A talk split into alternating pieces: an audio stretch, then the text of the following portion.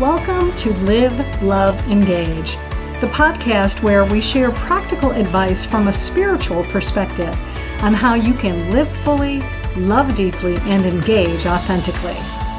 I am your host, Gloria Grace Rand. Now, let your light shine.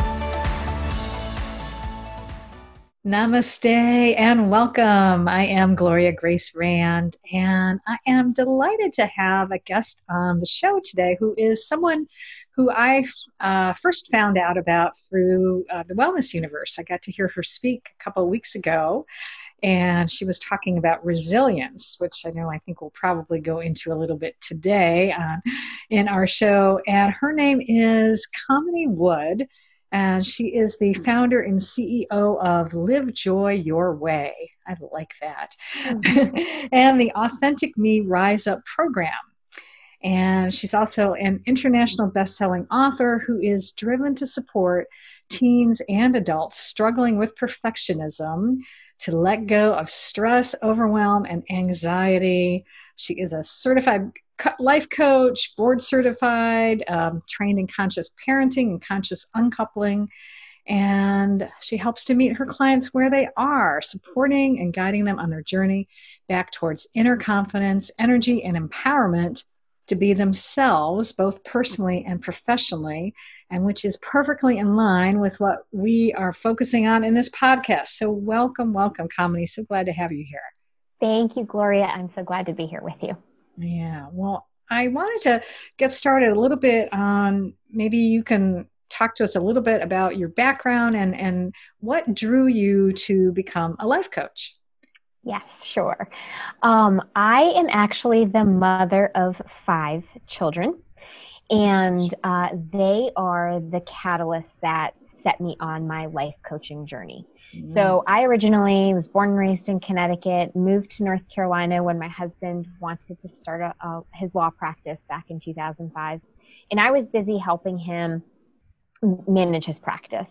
And as my kids started to get older, I started to notice that they were showing off these, especially my daughter, my middle daughter, people-pleasing perfectionism tendencies. And that I refer to that as my catalyst, because that is what led me to realize that she was emulating me. Mm-hmm. And if I didn't sort of slow down and do some self-work and self-transformation and really address the fact that I was a people-pleasing perfectionist, and what I was doing was going from task to task on a daily basis, checking the check boxes, living through this idea that I needed to be validated by others and live up to those expectations. And if by chance I, dropped one of the balls that I was juggling, somehow I was a failure. I realized I needed to change that, and I needed to break that cycle, for my children so that they could learn a different way. And that's what got me going on this pathway of wanting to become a certified life coach, because I want to take what I experienced and take my life experiences and then help others, because what I truly believe is that those high achievers, those perfectionists, they, there's nothing wrong with them, and that you can use it to your benefit. True. But that to be fully engaged in your life and be present in your life, it's not about checking boxes and going from one task to the other and just making it through life and putting on that brave face and, dealing with the stress and overwhelm and muscling through. It's about being present in your life on a daily basis. And I truly believe that if we can empower people to shift certain mindsets and behavior patterns, they can truly be engaged in their life and truly energized and living presently in the moment. Awesome. Well, I tell you, I can so relate to what you were talking about, because I think I could say I'm a recovering perfectionist myself, because I've definitely. Oh, and the people pleaser, man, I grew up doing that. It was like one, especially I was sort of the peacemaker in the house as well. Yep. So yeah, I resonate with that. And I love that.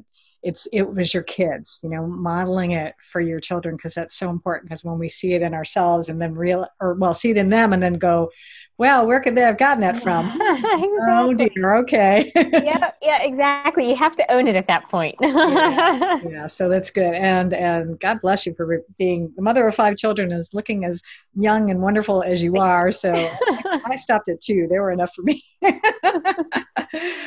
But I know that, one of the things, I guess, part of this in helping people to get over this perfectionism is practicing self-compassion. So how do you define that? The way that I define self-compassion is that is 3 prongs. One is recognizing that it's common humanity, right? That we're not, we're just humans having a human experience, and we're doing the best we can. Mm-hmm. So it's moving from judgment to, this practice of recognizing that what you're doing is what you're doing the best you can in the moment with the information you have, and giving yourself that grace in that space. So when something doesn't go the way that you wanted it to go, for instance, you're able to slow it down and to say, okay, this didn't go the way that I wanted it to, but A, I'm okay. B, I'm going to show up again tomorrow and see what did I learn from this and what can I take with me moving forward. The second prong of self-compassion is recognizing that you're not alone. So it's one, learning to be vulnerable, having a support system where you feel safe to be vulnerable and to talk about the things that you're feeling.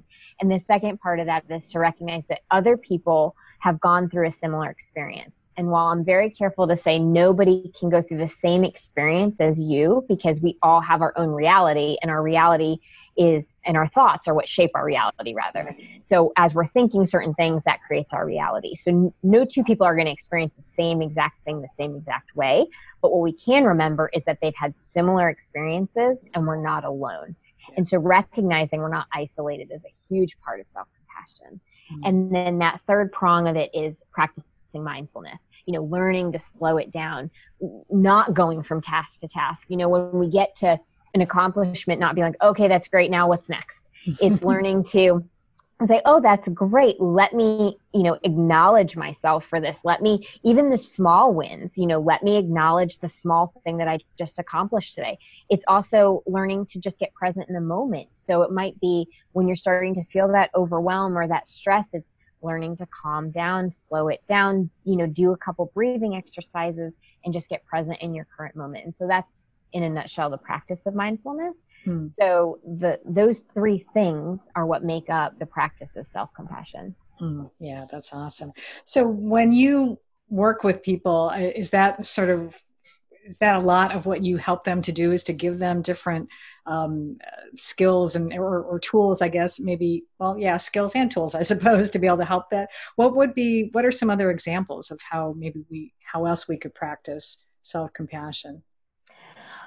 So yeah, I do a lot of tools, and then slowing down and reframing of like how people see a situation, because a lot of it, and a lot of when I talk about like resilience building, for instance, mm-hmm.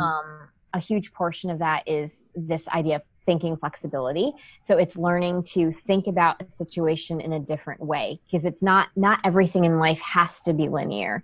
And those of us who tend to be type A, we love to think of things in a linear fashion, but it's recognizing that, even the stages of grief, for instance, it's not that you go stage 1, 2, 3, 4, and 5, you bounce back and forth. And that's how life works. It's not everything can happen in this linear fashion. So it's learning to say, okay, this is the problem that I'm facing right now. What's another way that I could look at this? Or how else could I approach this situation? So it's learning techniques and tools to be a little more flexible. And also, especially with my high achievers and my perfectionists, learning to set boundaries, like learning to say things like no. And it's okay to just say no and period. There's not a no and then a justification or an explanation, right, of why that thing doesn't work for you. Yeah. A lot of us tend to get into this justification, defending of why we think something. And it's like, oh, well, we don't have to do that. We can just simply say, this is what I think. Period. End of story. Yeah, absolutely. Yeah, that's so funny. One of my very first clients was a life coach, and she had a talk that was called "No is a Complete Sentence." Yep. Exactly. Yeah, I love that. So how does doing this practice of self-compassion, how does that relate to stress management? It seems like there's probably a little bit of a crossover there, I think. Yeah. So with stress management, one of the things that happens is, you know, we get into the stage of overwhelm where we think, you know, I equate it to those spinning plates, for instance, where like we've got one plate spinning and we're pretty good, we can handle it. And then we've got two or three. And then all of a sudden we have 5, 6, 7, or 8. And we're like trying to keep them all going. And the thought of dropping one, and it's just like, I mean, it's panic is what you end up feeling. Right. And it's that fight or flight feeling. And so this practice of self-compassion is huge, because by practicing this, it slows that down. It slows down that cortisol release and slows down the need to fight or flight. Mm. Because what happens is when we don't slow that down and we stay in that state for a prolonged period of time, our body ends up suffering trauma, for instance, but we end up in a state of trauma where if we don't address it, you know, suddenly now you're dealing with things like PTSD,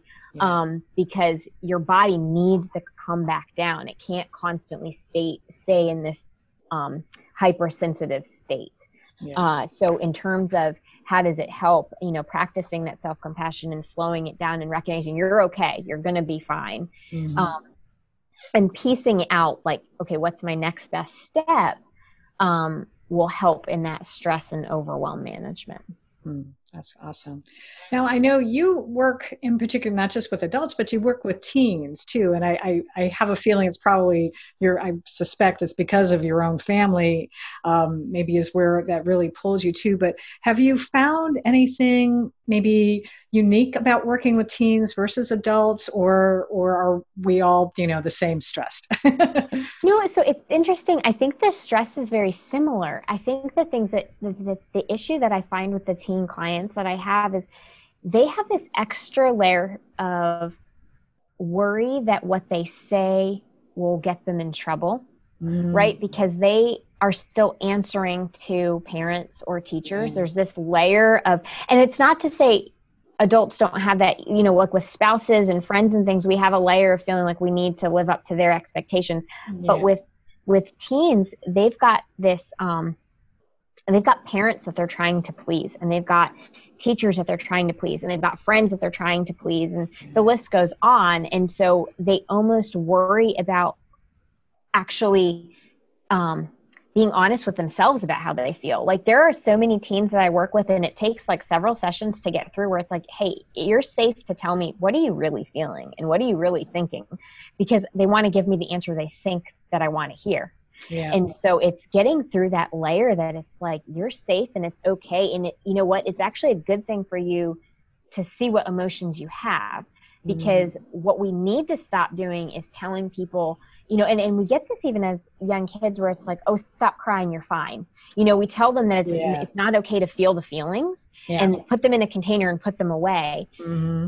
But they need to learn that it's okay to have emotions and to see them and to let them rise and crest, because when we don't do that, eventually they're going to bubble back up somewhere else.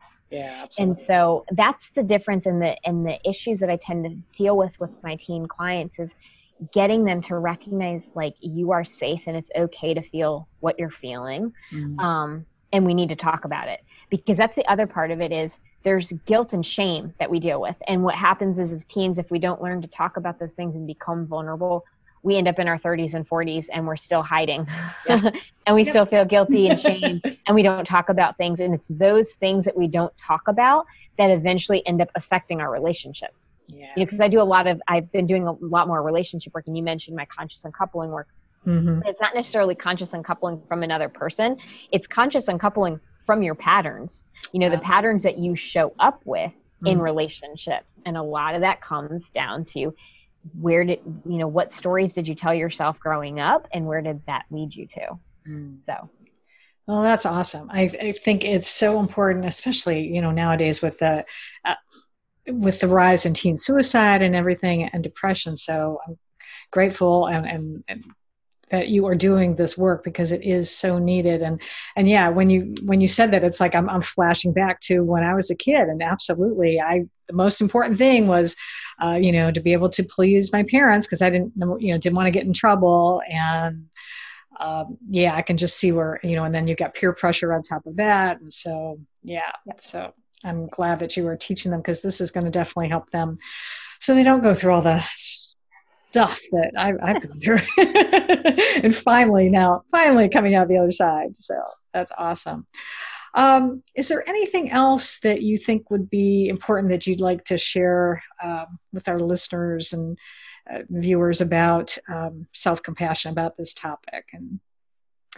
And self-compassion is just, it's something that people can take for granted.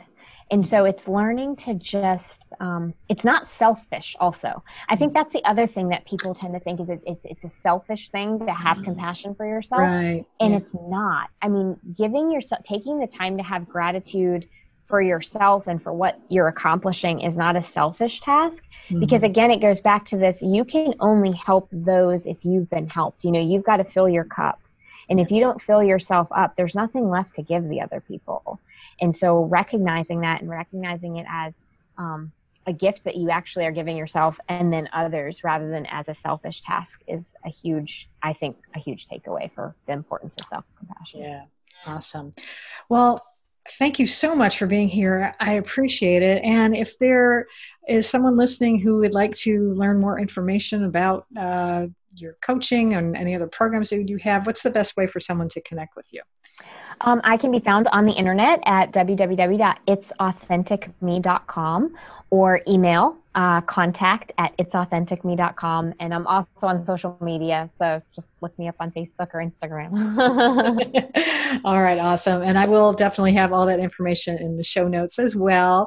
So in case if you're listening in your car right now, don't worry about it. You can go to GloriaRand.com and you will find it there. But definitely I encourage all of you to make sure that you subscribe to the podcast so that whether on iTunes or Spotify or wherever, or subscribe to my YouTube channel, and that way you'll be able to catch the next episode that comes along. And if you can also leave us a review, that would be great as well. So thank you so much again, Kamini, for being here. I appreciate it. It was my pleasure. Thank you. And I encourage everyone, as always, to live fully, love deeply, and engage authentically. One more thing before you go. As a valued listener of the Live, Love, Engage podcast, I want to help you shine your light in the world, not only while you're listening to the show, but all day, every day of the week. That's why I created the Live, Love, Engage Spiritual Awakening Community on Facebook.